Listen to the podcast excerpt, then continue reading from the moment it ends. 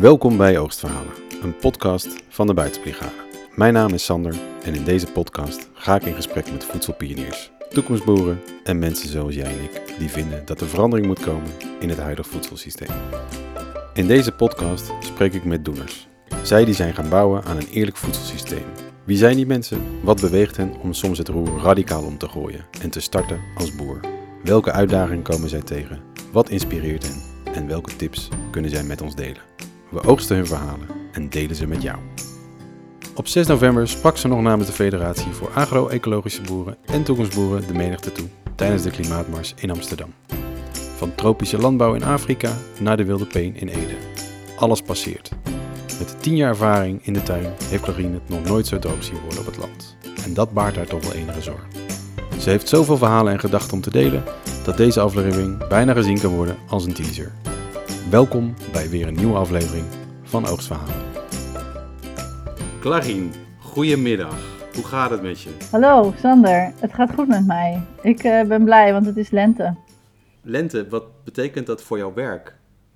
Ik moet ehm, mijn eh, werk verschuiven. Ik was veel binnen aan het werk in de winter, omdat ik in de winter andere dingen doe dan tuinder zijn. En eh, in mei en juni eh, ben ik gewoon vol aan de bak de hele dag buiten het werk op de tuinderij. Maar in februari, maart, april is het een overgangstijd. Dus ben ik aan het wisselen van een soort van één dag in de week op de tuin zijn richting, nou ja, uiteindelijk zeg maar zes. Ehm, dus dat, eh, dat is deze tijd voor mij. Maar, ook, oh, maar wat het ook is, is dat als de zon schijnt, dat ik heel veel energie heb. En als de zon niet schijnt, dat ik denk, uh, waar gaat het allemaal over? Het is een beetje een wisseling van het jaar voor ons allemaal. Want het is natuurlijk weer goed dat er weer een nieuw teeltseizoen aankomt. Maar ik wil eigenlijk eerst even terug van hoe je, hoe je hier in deze sector terecht bent gekomen. Ja, je mag mij onderbreken of, of scherp stellen als dat nodig is, want het is best wel weer een verhaal. En wat ik graag vertel ook, ik denk ook dat het wel interessant is.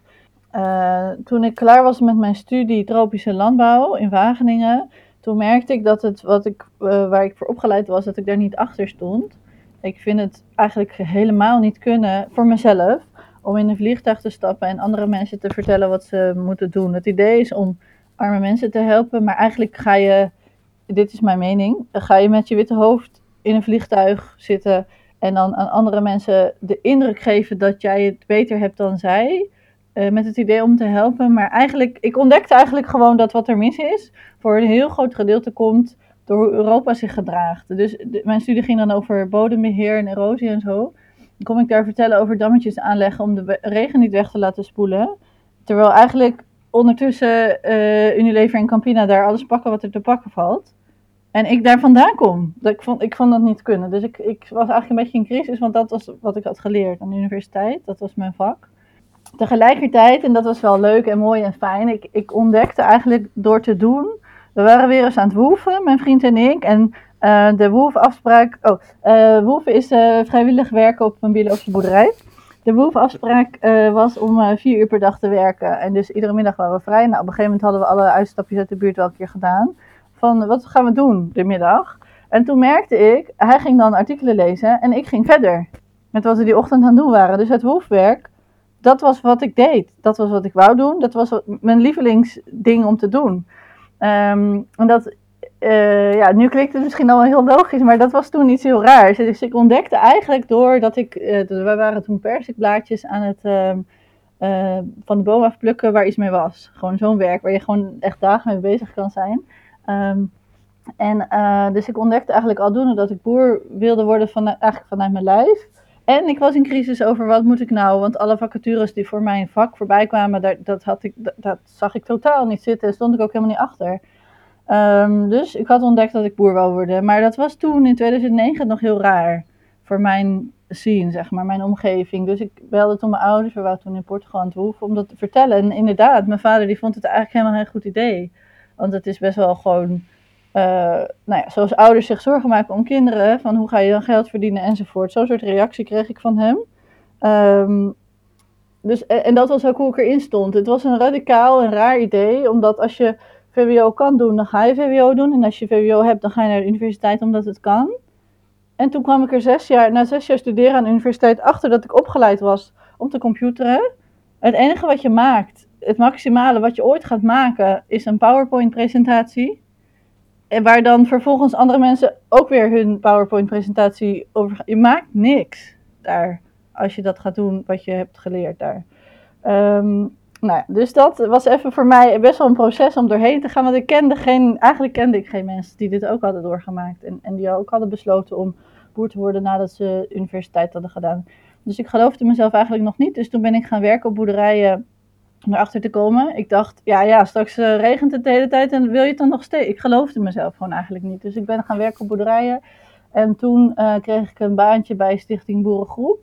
Um, wat heel erg leuk was en heel erg fijn. En parttime. Dus ik kon een deel van de week geld verdienen en een deel van de week uh, werken op boerderijen. En dus pas een jaar daarna, anderhalf jaar nadat ik in Portugal ontdekte dat ik boer wou worden, toen pas ben ik aan de Warmende Hof begonnen. Zo, zo bijzonder was dat toen nog, voor mijn gevoel, dat idee om boer te willen worden.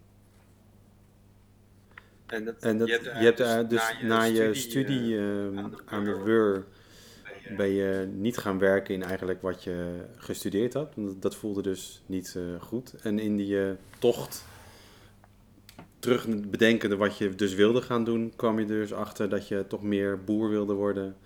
Uh, ja, dus, en dus de dus warme omdat, hebt ontdekt. Maar misschien heb ik dat nog niet goed gezegd. Omdat ik het eigenlijk fysiek ontdekte, dat is wat ik wil doen. Um, maar ook omdat dat is waar, iets is waar ik wel achter kon staan.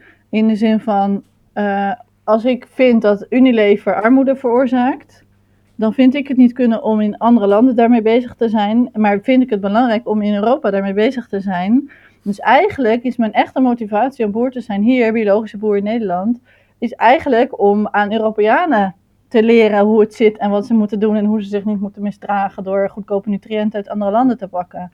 Maar dat is nog best wel een. Um, ik, ik weet, ik ben me iedere dag bewust van die brug. Alleen in de praktijk, soms bevind ik mezelf in een situatie dat ik heel veel bezig ben met biologisch en duurzame landbouw in Nederland en discussies en dat soort dingen. En dan, nou ja, de rest van de wereld waar het me eigenlijk om te doen was, hè, om die connectie daarmee te maken, is soms vind ik nog best wel. Ik, ik zou daar meer mee willen en ik vind dat soms nog wel lastig om die, om die brug helderder te maken. Van dat ik biologische boer ben in Nederland, dat betekent voor mij is dat uh, een manier om aan rechtvaardigheid te werken. Is het dan ook bijvoorbeeld een soort van dat je dat nu aan het uitdragen bent dat er dat je kijk, ik heb namelijk een beetje het idee dat er een soort van last op je schouder ligt, een heel agrarisch dilemma die je eigenlijk hier in Nederland probeert op te lossen en daardoor mensen een, ander beeld van deze sector uh, wil laten zien. Klopt dat? Ja, die laatste dingen die zei zeker. En of het een last is, uh, dat kan. Of ik voel het wel als opdracht, maar niet als last. Ik voel het, want ik heb er toen ik puber was voor gekozen om tropische landbouw te studeren. Omdat ik iets wou doen aan onrechtvaardigheid. En dat, is, dat was niet per se omdat ik me heel schuldig of heel slecht of zo voelde. Dus ja, ik voel een opdracht. Um, en ik voel niet de last, maar ik voel wel nu de, de, de lastigheid. Dat ik dus die verbinding soms zelf mis. Omdat ik dan met mijn ene hectare met mijn honderd mensen in Ede bezig ben. En het moest voor mij eigenlijk gaan over Afrika en Azië en, en, mensen die het minder hebben dan wij. En gaat het daar dan nog wel over? Dat voel ik wel als een lastig ding. En in welk opzicht heeft uh, jouw tijd in de Warmonderhof op de opleiding dat veranderd? Ik vond het heel erg nou, even denken of het echt een antwoord is op je vraag. Moet ik even over nadenken. Maar wat ik wel. Je kreeg een heel ander systeem te zien natuurlijk op de opleiding. Ja. Dan het systeem wat je tijdens je opleiding op de WUR hebt gehad. Het was een hele totaal andere insteek van landbouw. Ja, dus het was wel heel erg als een warm bad voor mij. Want ik werkte in die tijd nog bij de boerengroep. En de boerengroep die probeert binnen Wageningen uh, nou ja, alternatieve landbouw zeg maar, op de kaart te zetten. En de Warme voelde heel erg als een warm bad. En ik merkte toen, ik ontdekte toen eigenlijk dat dat mij heel veel uh, goede moed en energie gaf. En eigenlijk ook de, de, de drive om juist om dan weer in Wageningen de strijd aan te gaan, zeg maar. Dus dat warme bad als een soort van energie die ik ervan kreeg om door te kunnen gaan in Wageningen. En als je alleen maar in zeg maar, de, even de gangbare landbouwwereld zit, als alternatieveling, dan, dan ga je op een gegeven moment moedeloos worden, tenminste ik. Ehm, en van de andere kant, voor mij geldt dat als ik alleen maar in de bubbel zou zitten van de Warmenerhof, um, dan zou ik het ook uh, zonde vinden. Want ik wil wel iets meer doen dan alleen maar in mijn bubbel. Ik wil wel iets, ik wil er iets mee met die gangbare wereld die ik wil veranderen. Um, maar de Warmanderhof uh, tijd, die ik heel bijzonder vond en heel leuk. En waar ik het dus heel fijn vond om met gelijkgestemden te zijn. Dat is echt heel waardevol altijd geweest voor mij. Um, die connectie met zeg maar die echt rechtvaardigheid, sociale rechtvaardigheid en armoede die werd niet. Uh, ik had niet heel veel klasgenoten die ook daarmee heel erg bezig waren, laat ik het zo zeggen. Wel, wel onrechtvaardigheid als het gaat om gifgebruik van, in Nederland. Maar niet per se dat, dat van dat landgrabbing en nutrient grabbing en armoede en al die dingen. Het, ze wilden het wel horen als ik het zei, maar het was niet hun drive om daar te zitten. Hoe ik het altijd omschrijf en, en wat ik ook geinig vond om te merken was, we hadden dan, uh, als we dan elkaar spraken in de pauzes en de avonden, en dan hadden we het over hoe willen we het wel. We hoefden niet meer te praten over wat we allemaal misvinden met Monsanto en met de wereld. Daar werd eigenlijk niet echt over gepraat, omdat we dat allemaal al doorleefd hadden om daar te komen. die deeltijders, deeltijdstudenten van de Warmanerhof, die hebben dat allemaal doorleefd. Die hebben die negatieve gevoelens en crisis al gehad. Van wat is er mis met de wereld. En daarom zijn ze, hebben ze ervoor gekozen om die MBO-opleiding te gaan doen. En dat is het moment waarop je ze ontmoet. Dus vanaf daar ga je verder met elkaar praten. Dus je gaat met elkaar juist vanuit die droom of vanuit dat beeld van die landbouw die je wel wil, ga je met elkaar aan de gang. En dat vond ik wel echt heel, uh, ja, vond ik wel echt heel cool en ook heel anders dan in Wageningen. En ook zeg maar de alternatieve vrienden, collega's in Wageningen, die hadden dat ook helemaal niet zo. Die waren juist wel bezig met wat is er mis met Monsanto. En, en dus dat is het fijne ook aan een mbo-opleiding. Je gaat gewoon praten over de plantafstand van prei. Je gaat gewoon aan de gang. Dat is gewoon heel fijn. Ja, want jij, jij woonde uh, toen de tijd toen jij in Dronten zat. Woonde jij toen ook in Wageningen of woonde ja, jij toen al in Ede? Nee, Wageningen. Ja, want ik vond wel... Ik zat toevallig in, uh, in de grootste periode van dat ik Warmonderhof deed... woonde ik ook in Wageningen. En ik zag inderdaad ook uh, hele grote overeenkomsten. maar ook totaal tegenovergestelde gedachten tegelijkertijd die daarin langskwamen. En dat vond ik ook wel heel erg mooi om te zien. En ook zoals je zegt van mensen hebben al een, uh, een bepaalde gedachtegang doorlopen voordat ze Warmonderhof zijn gaan doen. Dus je hoeft het inderdaad niet over een aantal onderwerpen meer te hebben. Dus je, je maakt de keuze voor het Warmonderhof omdat je al eens bent voor een bepaalde manier van boeren eigenlijk. En dat, dat vind ik ook wel... Dus nee, tof. Um, nou ja, na de Warmonderhof, dat je hebt afgemaakt, ben je waarschijnlijk ook een tuin ingedoken. Was dit al de wilde peen of ben je nog eh, elders aan de slag gegaan? Nee, ik ben dus um, voordat ik aan de Warmenhoofd ben begonnen, ben ik op meerdere plekken gaan werken. Ja, dus afhankelijk van de luisteraar is het misschien juist wel leuk om te zeggen waar dat dan was. Um, dus ik begon uh, bij Theo Bakvries in Wageningen als medewerker. Dus daar kreeg ik ochtends een opdracht en die mocht ik acht uur lang door volhouden, zeg maar. Um, maar dat was betaald. Dus het was eigenlijk juist ook heel erg goed om juist ook dat te leren. Van hoe is het om acht uur lang hetzelfde te doen zonder iemand te spreken. Echt super leerzaam voor iemand die een hele grote mond heeft en van de universiteit komt. En alleen maar gewenst om praatjes te hebben over alles. Um, en bij uh, de groentemeiden, hè, de tuinrij De Stroom in Hemmen. Daar kwam ik gewoon letterlijk uh, met de mededeling, ik wil boer worden, maar ik wil even kijken of ik dat echt wil, zeg maar. En uh, dus dat was ook heel fijn. Dat zijn wel ook uh, hoogopgeleide andere achtergrond dames. Dus het was wel heel. ze snapten mij goed en ik hen. Dus dat was ook super fijn. En dat is drie hectare op de klei. Dus daar was ook best wel veel uren hetzelfde. Maar goed, omdat ik daar was om te leren, was het ook, werkte ik altijd met hen samen. Was er ook wel heel veel uitwisseling en leerzaamheid. En werd ik niet aan saaie dingen gezet. Ik was daar ook vrijwilliger. En ik ging werken bij Maria en Kees. En die Maria, dat is nu mijn compagnon op de tuin. En uh, daar begon ik als vrijwilliger. En toen ik de Warmenerhof deed, werd ik hun stagiaire. Um, en later werd ik hun medewerker. Dus ik heb bij hen nou ja, als vrijwilliger, als stagiaire en als medewerker gewerkt. En nu ben ik compagnon van haar. Inmiddels is Kees uh, uh, gestopt met tuinder zijn. Dus zij deden het met z'n tweeën. En nu doen Maria en ik het met z'n tweeën op een andere plek. Dus dat waren de tuinderijen waar ik begon. En ik ben ook op boerderijen gaan werken. Veldtenbeek en de Hooilanden. En de Hooilanden ben ik heel, eigenlijk tot aan dat we naar Brazilië gingen in 2016, tot, tot die tijd heb ik daar altijd gemolken. Ik bedoel, eh, een paar keer per week zeg maar, gemolken.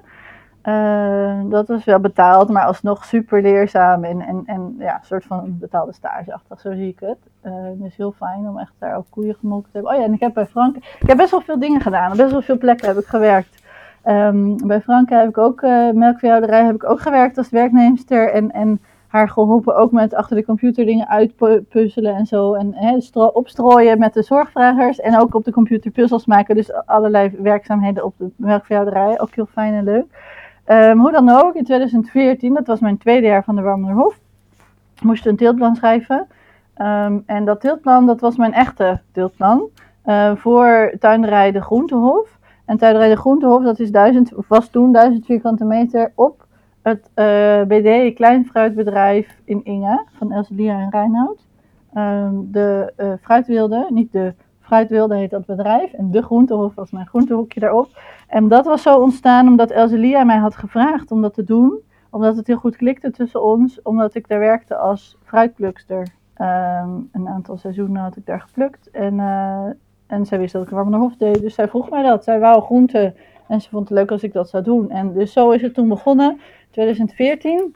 Dat heb ik drie seizoenen gedaan. En na twee seizoenen daar uh, was ik heel tevreden. Ging het heel goed. En toen heb ik bij mijn ouders ook uh, want ik dacht zo, nou, nu weet ik hoe dit gaat op de klei. Dat is rivierklei, hè? Dat, dat bedrijf in Inge.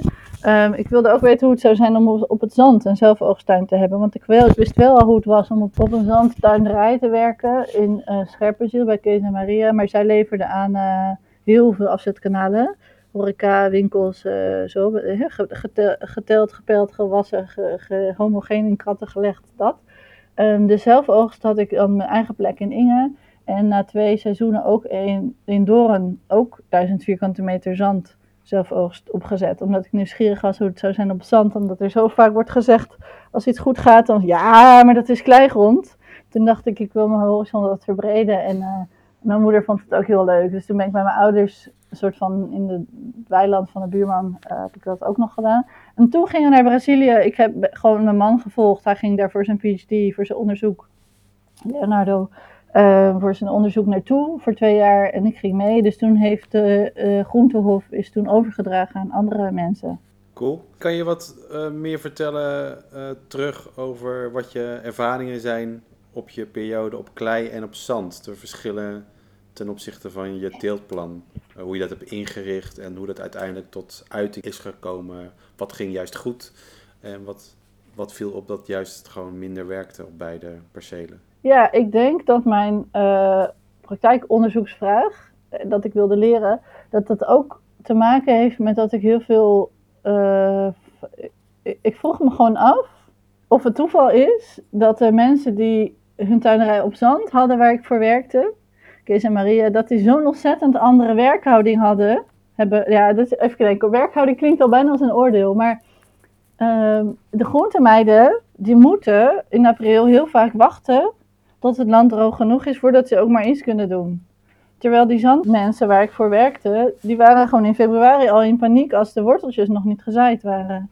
Dus de, de, de snelheid waarmee je als zandtuinder aan de gang gaat in de lente en de manier waarop en hoe snel je dingen. En als zandtuinder kan je altijd, wanneer maar wil, kan je iets doen. Als kleituinder word je gedwongen Oké, bij wijze van spreken bijna altijd wanneer je iets wil, kan je iets doen. Oké, je hebt wel af en toe te maken met regen, maar de grond is, staat altijd voor je klaar. Als kleituinder moet je heel vaak gewoon uh, wachten. Um, of juist heel snel beginnen. Maar de, de, de klei die maakt je scope planning gewoon veel smaller. Um, en uh, dat vond ik echt heel leerzaam. En nou ja, in Inge was het gewoon dan, ik moest bijvoorbeeld, had te maken met distels als het, een, uh, als dat geregend, maar niet te erg nat was, dat was dan, dan ging ik de distels trekken. Want als je dat op een andere dag gaat doen, is het gewoon zinloos, want die breken allemaal af. Zeg maar. Dus de, de, de, de taaie omgeving, die, die uh, bepaalt jouw werk eigenlijk. Dus dat, dat wou ik leren. Um, ja, dus eigenlijk, ik denk dat dat, als ik antwoord wil geven op jouw vraag van wat is dan het verschil in, in uh, en zo bij zand ga je gewoon zo vroeg mogelijk wat op het bolsterzakje staat en dan nog een maand eerder, dat ga je gewoon doen, gewoon omdat het kan. En ehm, bij klei ja, ga je eerst even om je heen kijken naar je akkerbouwcollega's wat die doen, want anders ben je gewoon gekke werk aan het doen. Ja, dus het is gewoon andere koek. Ehm, ja. Ja, nee, ja, ik heb zelf dan alleen die klei-ervaring van inderdaad, uh, zeker als je inderdaad eind februari nadert, dat je scherper het weer in de gaten gaat houden van hoeveel gaat er nog vallen. En uh, dan dat er op, opeens ergens in begin maart, hopelijk, meestal halverwege maart, dat in één keer een week droog is. Dat je als een malle van uh, start gaat. Uh, dus er zijn gewoon heel veel verschillen inderdaad op, op zand en op klei. En leuk dat je de verschillen al hebt mogen ervaren. Heb je voorkeur? Ik moet nu nog weer ook nu weer een andere plek denken waar ik ook heb gewerkt en stage heb gelopen. Janneke van de Groene Steen, zij zat op bij Duurstede. En zij is ook echt super. Ja, ik vind haar heel zen. En, en groentemeiden ook. Gewoon heel relaxed. Altijd. Bijna altijd. En uh, ik denk echt niet dat het toeval is. Dus dan is de vraag: als ik een voorkeur heb. Kijk, het, is natuurlijk, het idee is natuurlijk heel leuk. Dat je altijd, wanneer maar wil, iets kan gaan doen. Omdat het zand is. Dat je altijd. Het, lijkt, het is een aantrekkelijk idee om op zand te telen, omdat het makkelijker is, omdat de distel niet afbreekt. Maar eigenlijk denk ik dat ik een klei-type wil zijn. Waarom? Omdat ik dan, uh, omdat mijn omgeving mij helpt om rustig aan te doen. Ik heb zeg maar, dat, ik denk dat ik dat nodig heb. Van de andere kant is het zo dat ik nu samenwerk dus met een typische zandtuinder. En dat, ik, dat, dat helpt mij ook om, uh, rustig te zijn. Omdat zij is al de hele tijd uh, heel erg gefocust op allemaal details. Dus dat, dat geeft mij ook de kans om rustig aan te doen of zo. We zitten nu op uh, best wel hoog en droog zand. We zaten op laag en nat zand. Dat stond zeg maar in maart nog onder water, gewoon blank. Nu, het staat nu onder water, dat waar wij twee jaar hebben gezeten. Um, ja, dus om even weer dan terug naar de chronologie. Dus van 2016 tot 2018 was ik in Brazilië. En toen kwam ik terug en toen zocht ik land uh, samen met Maria in Ede. Dat hebben we gevonden in 2019 lente zeg maar, zijn we gestart. Uh, dus we hebben twee seizoenen op één locatie in Noord-Ede geteeld. En nu zijn we verhuisd deze winter. Dus we gaan nu ons derde seizoen in Ede van start. En het is op een andere plek. Waar we nu zitten is een eng. Net zoals in Wageningen heb je in Ede ook uh, tussen het bos en het lage veenland, zeg maar, daarin is een, een eng. Door mensen gebouwd in de geschiedenis, of uh, de bodem opgebouwd door boeren van, van vroeger uit, zeg maar, enkeerd grond. Um, dus hoog en droog, maar vruchtbaar, omdat van oudsher men daar plaggen op heeft gelegd en zo. Um, en we zaten in een lager stuk waar, waar het nat was. Um, ja, dus we zitten nu op zand en ik werk samen met een zandtuinder. En ik, ik, uh, nou, ik ben wel blij hoor. Het is wel handig om de grond gewoon te kunnen bewerken als je iets wil doen. Dat is best wel fijn, ja. Ja, nee, klopt. Maar goed, daar tegenover staat waarschijnlijk dat je uh, eerder last hebt van droogte weer van de zon. Nou, dat is natuurlijk sowieso een onderwerp. Ik ben wel ook heel nieuwsgierig naar hoe kleituinders nu... Kijk, Maria heeft 15 jaar geteeld en ik 10 jaar geteeld zonder beregening. En uh, in, 2000, in het eerste droge jaar, 2018, hadden we allebei geen tuinderij. Dus, uh, omdat ik nog in Brazilië was en zij hadden toen even geen land... Dus, de, dus 2019, ons eerste seizoen, dat was eigenlijk het tweede echte droge jaar in Nederland. En toen pas zijn we begonnen met tot ons door laten dringen dat tuinderij in Nederland nu zonder beregening niet meer kan. Terwijl het altijd heeft gekund. Of altijd, 15 jaar lang en 10 jaar lang heeft het, in onze ervaring, hoeft je geen water te geven aan de planten die in het volle veld staan. Alleen maar je plantgoed gaf je water. Dat was onze houding met een hele filosofie erachter. Hè? Dat je wortels lekker diep moet laten groeien, planten niet lui moet maken en dat de natuur, bla bla bla, je kent het wel. Daar heb je helemaal niks aan als er geen water is. Dat soort verhalen. Organische stof, er moet water zijn om die organische stof iets te laten vasthouden. Multje, iedereen, al die studenten zeggen, dan kan je niet met multje en zo kan je niet met organische stof. Ja, dat kan allemaal wel, maar dan moet er wel water zijn om het vast te houden in the first place. Um, dus wij hebben de afgelopen twee jaar met heel veel... Um, pijn en confrontatie, want het gaat over klimaatverandering. Hè? Je moet toegeven, je moet erkennen dat de klimaatverandering er is. Dat is gewoon kut. Dat wil je gewoon niet. Dus we hebben twee jaar lang nu dat meegemaakt, dat we dus geld uit moeten geven en energie moeten stoppen en plastic moeten kopen. Heel veel plastic lopen te kopen de hele tijd. Wat natuurlijk helemaal niet past bij wat we willen en waarom we boer zijn geworden. Um, omdat het gewoon te droog is om te telen. Dus ja, maar of kleitenners nu dat niet hoeven, vraag ik me af. Ja, en plastic, plastic bedoel je met uh, plastic uh, slangen om uh, te beregenen? Of heb je het over Ja, daar, dat bedoel ik. covers plastic? Ja, hebben we ook. Maar dat hebben we niet zozeer voor de... Nou ja, dat is trouwens, dat helpt wel ook om het vocht vast te houden. Maar dat hebben we gewoon voor hazen en zo. Nou, dat is wel, dat vind ik wel, ik sta er wel achter. Of tenminste, ja, niet als je het over Mino Smit hebt. Maar wel als je het hebt over onze tuinerij. we hebben dat agrikoffer gekocht en dat is wel gewoon normaal is om met vliesdoek te werken. En vliesdoek gooi je bijna eigenlijk na één seizoen ongeveer al weg. Of na anderhalf seizoen. En dan zit je met halve garen vlies te werken. Tenminste is onze ervaring. Misschien kan je het beter bewaren hoor. Maar in ieder geval, het is gewoon al vrij snel is het gewoon kapot. En, uh, ja, je, je kan er twee seizoenen mee doen, maar dan moet je er echt wel reten voorzichtig mee zijn het hele seizoen door. Ja, en dat zijn twee seizoenen. En dat agrikover, dat is gewoon, dat gaat gewoon, dat blijft gewoon heel tenzij je erin knipt, zeg maar. Dat is gewoon, ja, tenminste, dat, dat, zo voelt dat nu. Het ziet er nu gewoon nog hetzelfde uit als toen we het nieuw hadden. Dus ik heb vertrouwen dat uh, dat, dat tien jaar wel haalt, zeg maar. Ja. Um, maar om even terug te gaan naar de, naar de beregening. De zomer komt eraan. Wat is heb jullie al een plan van aanpak? Nou, ik heb, uh, mijn studie in Wageningen ging over erosie, maar ging ook over irrigatie. Ik heb een uh, master diploma in water management engineering. Dus dat moet goed komen, denk je dan? ik heb ook heel vaak een zinnetje in mijn hoofd van een uh, studiegenoot, een vriend van mij die, ja, uit Oeganda, die zegt de hele tijd: Wanneer ga je nou je master into practice brengen? Want zit je nou aan te kloten met tuinderij, dit en dat? Ga nou eens, ga nou eens werken. Dat is mijn gevoel bij zo'n opmerking when you're going to put your master into practice. Daar denk ik dus iedere dag aan. Want het is dus gewoon eigenlijk dat die ontwikkelingshulp die ik had geleerd om aan boeren te vertellen hoe moet je je bodem conserveren en hoe moet je efficiënt voor water zorgen in droge tijden. Dat is gewoon, eigenlijk ben ik dat nu voor mezelf aan het doen. Dat is best wel apart. En dan ook nog ontwikkelingshulp, want de boeren zijn heel arm in Nederland. En die moeten voor een inkomen zorgen. Dus volgens mij, ja, alleen één klein verschilletje is dat ik nu niet anderen dan daarmee aan, of ja, dat ik zelf ook een beneficiary ben geworden van mijn eigen verhaal. En des te confronterender is het dus. Want kijk, als je in Excel uitrekent wat iemand anders moet doen met zijn drip irrigatiebuizen, dat, lukt, dat kan ik nog wel, weet je wel. Dat gaat nog wel. Maar om het zelf dan uh, te gaan doen op een manier waar de kosten en de baten een beetje ergens op slaan. En waarbij je niet alleen maar de hele tijd massa's met fossiele brandstof aan het gebruiken bent. Dat uh, heb ik nog niet helemaal op orde met mijn masterdiploma. En als je dat nou eens praktisch uh, alleen neerlegt zonder, uh, in eerste zonder eens te kijken naar het financiële plaatje? Um, als geld geen rol zou spelen.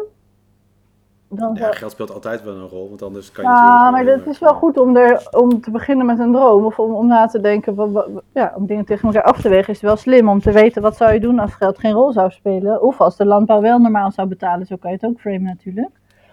Um, dan lopen wij aan tegen de plasticheid. Uh, of tenminste, kijk, het was zo. Ik heb, ik heb gewoon een heel erg door mijn tropische landbouwachtergrond, heb ik gewoon een hele grote aversie tegen sproeien. Omdat ik heb geleerd dat het zonde van het water is. Um, Waarom is het zonde van het water? Nou, in, in een tropische situatie uh, verdampt het. Zeg maar, drupirrigatie is uitgevonden om minder water te verspillen omdat je met minder water, uh, minder verdamping, meer water efficiënt gebruikt. Is het erg als je, als je grondwater oppompt? Want wij hebben, even voor de goede orde, wij hebben niet een sloot zoals jij naast ons land, hè? Dus we hebben het over grondwater oppompen met fossiele brandstof. Of tenminste, we hadden dat, deden dat met fossiele brandstof. Dus, maar dat, ik begin me daar wel nu over te twijfelen. Maar in ieder geval, we hadden de situatie dat we geen stroom hadden op ons land.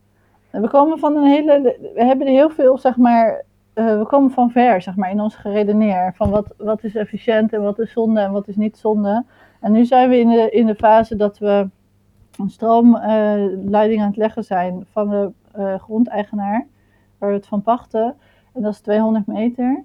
Um, en um, dat we zijn stroom gaan gebruiken en hij heeft zonnepanelen op zijn dak. En dus dat we nu denken van nou, dan doen we dat maar. Maar eigenlijk, als je Mino Smit leest en denkt aan Congo en denkt aan nutriënten grabben van plekken waar je niet ziet wat er gebeurt, is zonnepanelen ook best wel dubieus. Ja, je benoemt uh, Mino Smit, daar wil ik het wel heel even over hebben. Misschien is het even handig om te zeggen wie Mino Smit is. Hij uh, wijst ons erop, heel terecht, dat onze prachtige biologische, dan wel biologisch dynamische, dan wel permacultuur, weet ik veel, landbouw, uh, heel veel fossiele brandstof gebruikt. Ofwel nodig heeft, ofwel gebruikt. En dat vind ik een issue, dat vind ik een stuk van ons verhaal wat totaal niet goed is nog. En waar we ook geen, helemaal geen uh, visie op hebben in die zin dat we niet weten hoe we het wel moet, zouden moeten doen. Je kan zeg maar, als je kinderen naar school brengt, dan kan je voor de fiets kiezen. Maar als je groente teelt, voor meer mensen dan jezelf, kan je dan ook iets kiezen? Iets fossielvrijs? Dus ja, natuurlijk is, de, natuurlijk is de vliegindustrie, uh, de vliegindustrie en de vrachtwagens en uh, als je iedere dag pakketjes bestelt, dan wordt dat met diesel gebracht. Dat is allemaal slecht. Natuurlijk, alleen ik vind wel dat wij, nou ja, in ieder geval, wij, zijn, uh, wij kiezen voor, met onze andere achtergronden kiezen wij voor de landbouw omdat we er iets van willen maken. Um, wij kiezen voor biodiversiteit faciliteren voor koolstofvastleg in de bodem, voor schoon drinkwater produceren, voor gifvrij voedsel produceren. Dat is allemaal heel, voor mij is dat super helder waarom ik daarachter sta, waarom ik daarvoor kies, wat er mis is met het gangbare systeem. is totaal helder voor mij. Behalve, eh, eerlijk loon zijn we nu, uh, hebben we nu ook steeds meer een beeld van hoe we dat voor ons zien. Er is nog werk aan de winkel, maar we weten waar we heen willen. We weten wat er mis is met het uh, ketenmodel waarin de industrie al het geld, alle marge pakt en de boer met niks overblijft. We weten wat er mis mee is, we weten hoe we het wel willen, CSA, et cetera. Met klimaat, geen idee.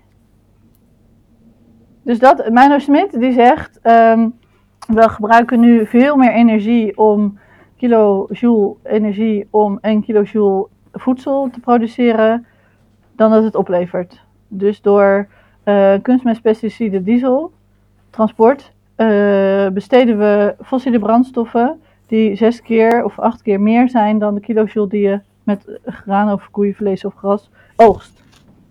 Dat is wat hij zegt. Ja, hij laat vooral zien dat eigenlijk dat de cijfers uh, die we overal in de kranten en de rapporten zien staan, eigenlijk niet zo rooskleurig zijn uh, dan dat ze uiteindelijk aan de achterkant zijn. Omdat er te weinig wordt meegeteld aan randzaken, bedoel je? Ja, efficiëntie, uh, precies. Hij wijst erop dat we geneigd zijn om efficiëntie uit te drukken in bijvoorbeeld kilo per hectare.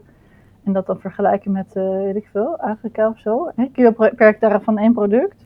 En al het andere wat het heeft gekost om tot die kilo per hectare per product te komen, daar hebben we, inderdaad, dat, dat zegt hij, daar hebben we het niet over. En hij doet dat wel. En dan komen we dus helemaal niet zo goed uit de verf. Ja, en, en hij zegt dus ook, en dat vind ik super lastig, om uh, het mee eens of niet mee eens te zijn, of, of, of wat ik daarmee moet. Hij zegt dus ook, um, technieken, zoals mobiele telefoons en zonnepanelen, um, zijn ook dubieus, zegt hij. En dat is lastig, want wij willen, ja, je wil gewoon je hoop daarop vestigen. Je wil gewoon een Tesla rijden en dat het dan wel goed komt. Dat wil je. En dan wil je dat extrapoleren naar ja, de landbouw. Omdat die in een, in een bepaald oogpunt is een Tesla duurzaam, maar in een heel groot oogpunt is die alles behalve duurzaam. Dat zegt hij ook over onze nieuwsbrieven naar onze oogstaandeelhouders. Dat zegt hij ook over jou en mijn Zoom-gesprek. Dat zegt hij ook over zonnepanelen die water op zouden pompen uit het grondwater. Maar als je dat zegt, wat moet je dan? Niet voortplanten. Ja, poe. Dus dat... Uh... Maar dat is heel rigoureus.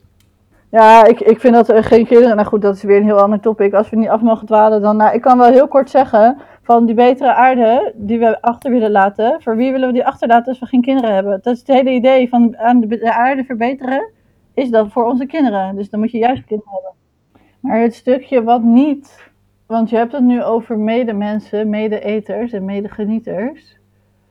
Um, dus ik had het net over wat niet. Dus als ik hoor, als ik Meino Smit hoor zeggen digitaal verkeer, zonnepanelen, mijn, mensen die aan het mijnen zijn in Congo, lithium, weet ik veel, batterijen, is, is tricky business. Dan denk ik, dan gaat het allemaal over wat niet. En dan kom ik dus in een doodlopend spoor, want wat dan wel? Terwijl als, wat, een ander ding wat hij zegt, is er moeten meer mensen in de landbouw uh, er mogen meer mensen buiten werken. Um, dat is natuurlijk een heel andere denkspoor, wat eigenlijk hier niet zo heel erg anders is. Maar dat is wel iets waar ik heel erg um, veel in zie. In die zin uh, hè, dat, dat het uh, fulltime kantoorwerk, de bullshitjob, uh, het, het vele binnenzitten soms dat, plaatje van zo'n t-shirt dat mensen hebben met zo'n evolutie, dat, er, dat we eerst waren een alg en toen werden we een aap en toen kwamen we zo krom achter de computer te zitten. Dat beeld, zeg maar.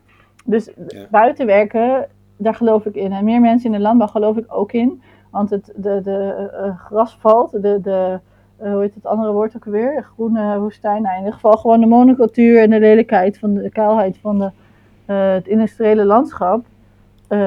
dat, dat ga je tegen, hoe heet dat? Dat ga je weer veranderen in biodivers landschap door mensen, met mensen. Dus daar geloof ik in. Um, ja, dus, dus op zich vind ik die denkrichting interessant. Alleen dan is er voor mij nog wel een hele gap tussen het beeld van: oké, we gaan allemaal op het platteland wonen en allemaal met de hand alles schoffelen. Ja, schoffelen gaat dan nog wel. Maar vrezen, zeg maar, als je echt de fossiele brandstof uit je tuinerij denkt, dat is echt een heel hef, voor mij een heel heftig beeld. En, en daar, daar, ja, dat is, dat is nog een heel stuk tussen dat en het andere beeld van, oh leuk, wat mensen die af en toe buiten een beetje heggetje, landschapje.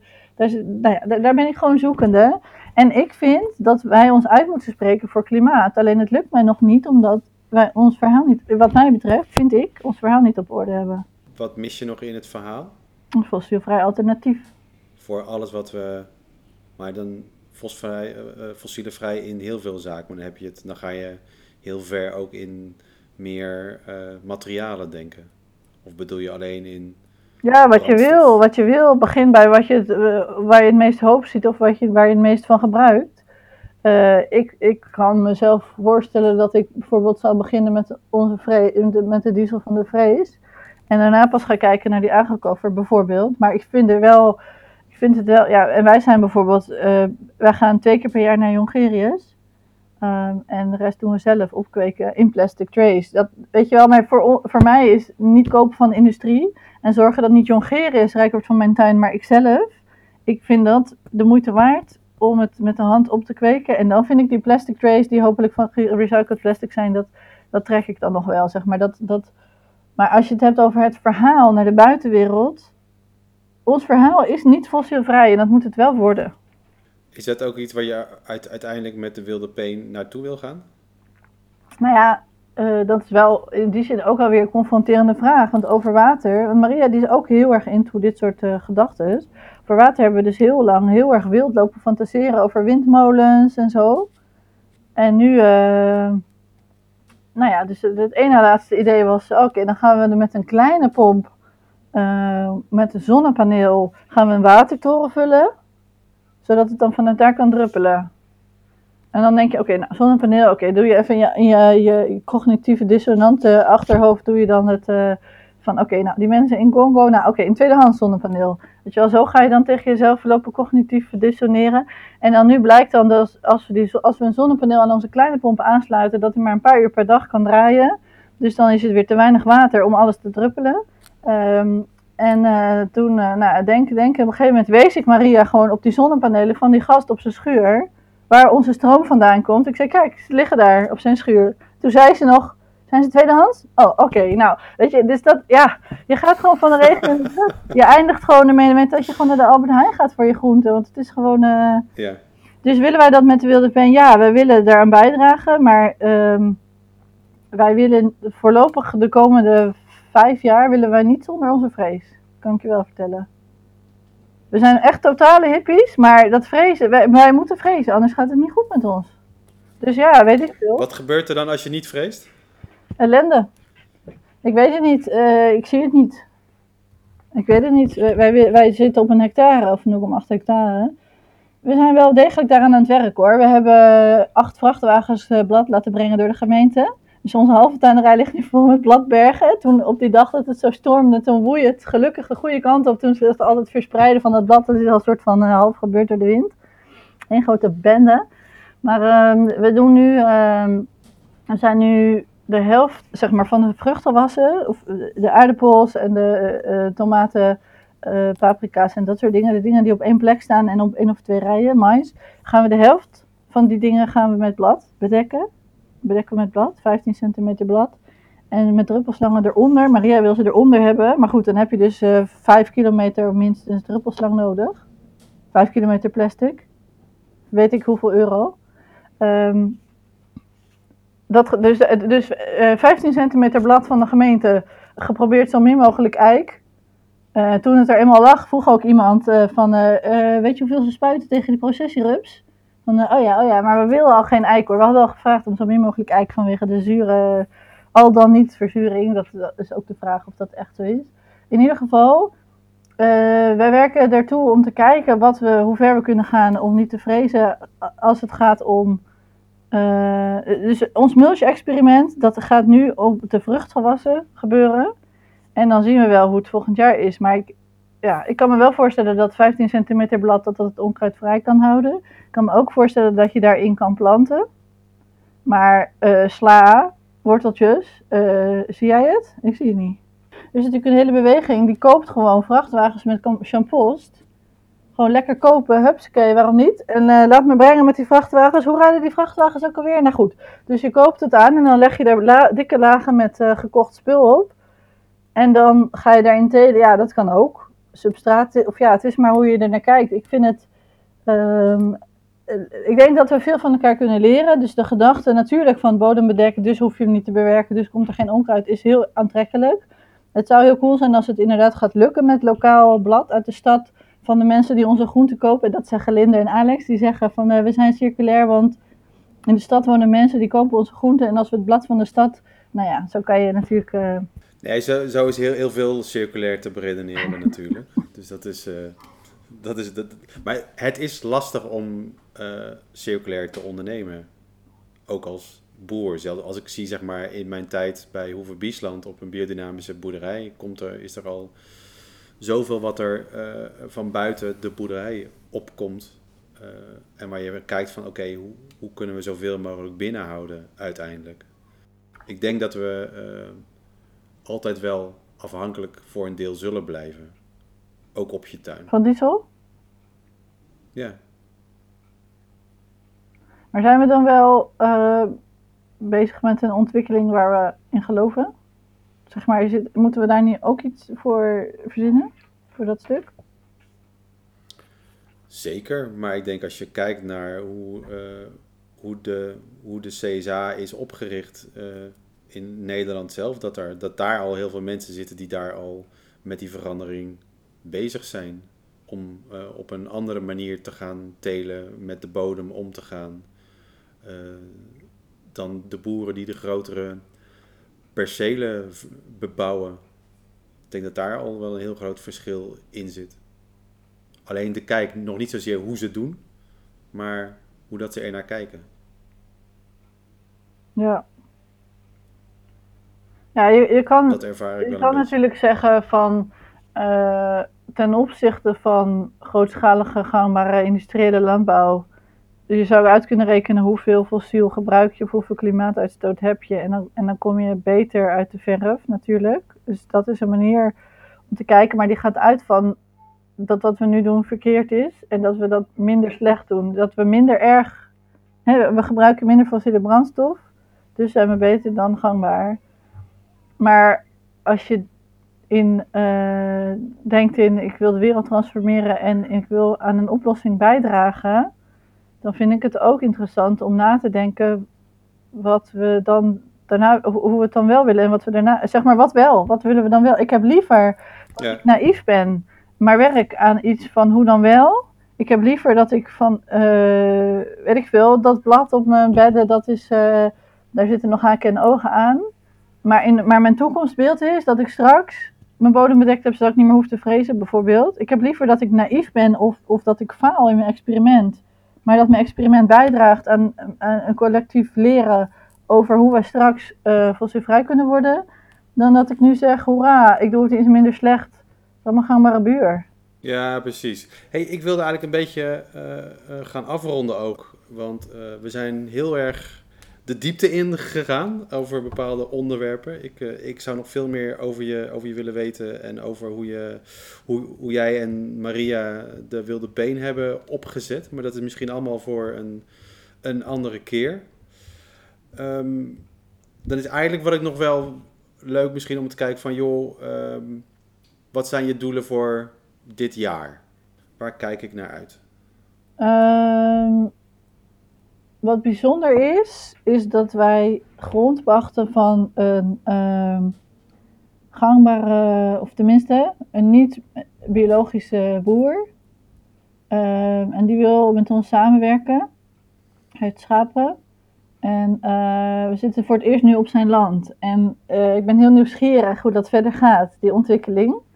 Eh, en ik heb daar best wel positief, zonder dat ik hele reuze enorme verwachtingen heb, wel een positief gevoel over. Daar kunnen nog wel geinige dingen uit voortkomen uit, die samenwerking, uit, uit het feit dat wij daar op zijn land zitten. Daar kijk ik naar uit. Um, nou ja, en zoals ik in het begin ook al aangaf, ik kijk naar uit om gewoon uh, lekker buiten in de zon te kunnen werken. Hè? Dat je je nuttig kan voelen terwijl de zon op je schijnt. Dat is gewoon eigenlijk wat je wil. Dat is gewoon heel super chill. En uh, ik kijk er ook naar uit om de samenwerking met Maria verder uh, beter te maken. We hadden gisteren um, een gesprek samen. Op, in principe proberen wij zondag eigenlijk, nou werken we sowieso niet, maar proberen we eigenlijk ook niet zoveel te communiceren over de tuin. Maar we hadden gisteren wel een gesprek expres op zondag georganiseerd op een andere plek dan de tuin. Over onze samenwerking, over verwachtingsmanagement, zeg maar. Uh, dus dat aangaan, zeg maar, met elkaar. Van hoe, hoe ga je met elkaar om als, als compagnons op zo'n tuin met verschillende karakters en wensen en dingen. Daar kijk ik ook naar uit. En, uh, nou, en verder, uh, dat is wel echt een doel. Ik ben dus niet zo heel erg, ik praat nooit zo in dat soort termen, maar in dit geval wel degelijk. We hebben nu 80 deelnemers en we willen eigenlijk groeien naar 120. Um, dus qua PR en zo is er ook nog wat werk te doen de komende weken, maanden. Clarine, dankjewel voor je verhaal, je gedachtes. Um, zeer waardevol. Um, nou ja, ik, ik zou nog een, zo nog een uur met je verder kunnen kletsen, maar dat doen we misschien gewoon uh, een andere keer. Ja, leuk. Ik verheug me nog op. Ik ben zien. ook heel benieuwd naar jullie, jullie toekomstverhaal. Ja, en voor mensen zoals jij, mensen die zeg maar bezig zijn om een uh, landbouwinitiatief op te zetten. Uh, wij zijn dus allebei, Maria en ik zijn allebei heel erg, nou, hebben over heel veel dingen ook wel best wel veel nagedacht en zo. En zijn ook heel erg bereid om creatief naar onszelf te kijken. Dus als je het leuk vindt om uh, te komen. We hebben dus niet heel erg veel tijd over om random te kletsen. Maar we hebben wel heel veel werk te doen. Dus misschien kunnen daar combinatie. Nou, in ieder geval, iedereen is welkom in Ede om op de tuin. Een karweitje voor een heitje. Precies, ja. Nee, maar het is Tof. gewoon heel. Ga ik doen. Nee, maar nu, ja. nu sla je een plat naar wederdienst. Maar het is heel. leerzaam, luister, het is heel leerzaam om op iemands plek te kijken. En je leert meer door te doen dan door alleen maar even te kijken. Dat is echt, dat, ik weet dat uit ervaring, is meehelpen bij mensen, ook al is het een dagdeel. En bij ons, dat is dus de uitnodiging, bij ons hoef je geen officiële stagiair te zijn. Je mag ook zeggen, ik kom twee uurtjes kijken en kletsen. Dat kan ook, zeg maar. Je mag ook een hele dag zijn, whatever. We zijn daar gewoon aan het werk, dus dat, uh, we hebben de plek en uh, we kunnen eventueel nog wel koffie uh, serveren of zo. Oké, okay, dat Lekker, was het. ik kom zeker langs. Leuk, fijn. Ik kom zeker langs. Dankjewel. hey, het gaat je goed. Tot snel. Doei doei, dankjewel. Doeg. Je luisterde naar een aflevering van Oogstverhalen, een podcast van de Buitenbrigade. Heb je na het luisteren van deze podcast vragen of wil je iets met ons delen? Laat dan een berichtje achter op onze website www.debuitenbrigade.nl of op ons Instagram-account @debuitenbrigade. Hier kun je ons ook volgen hoe wij bouwen aan onze eigen droom: een kleinschalige, regeneratieve boerderij. Samen werken we aan een groenere toekomst.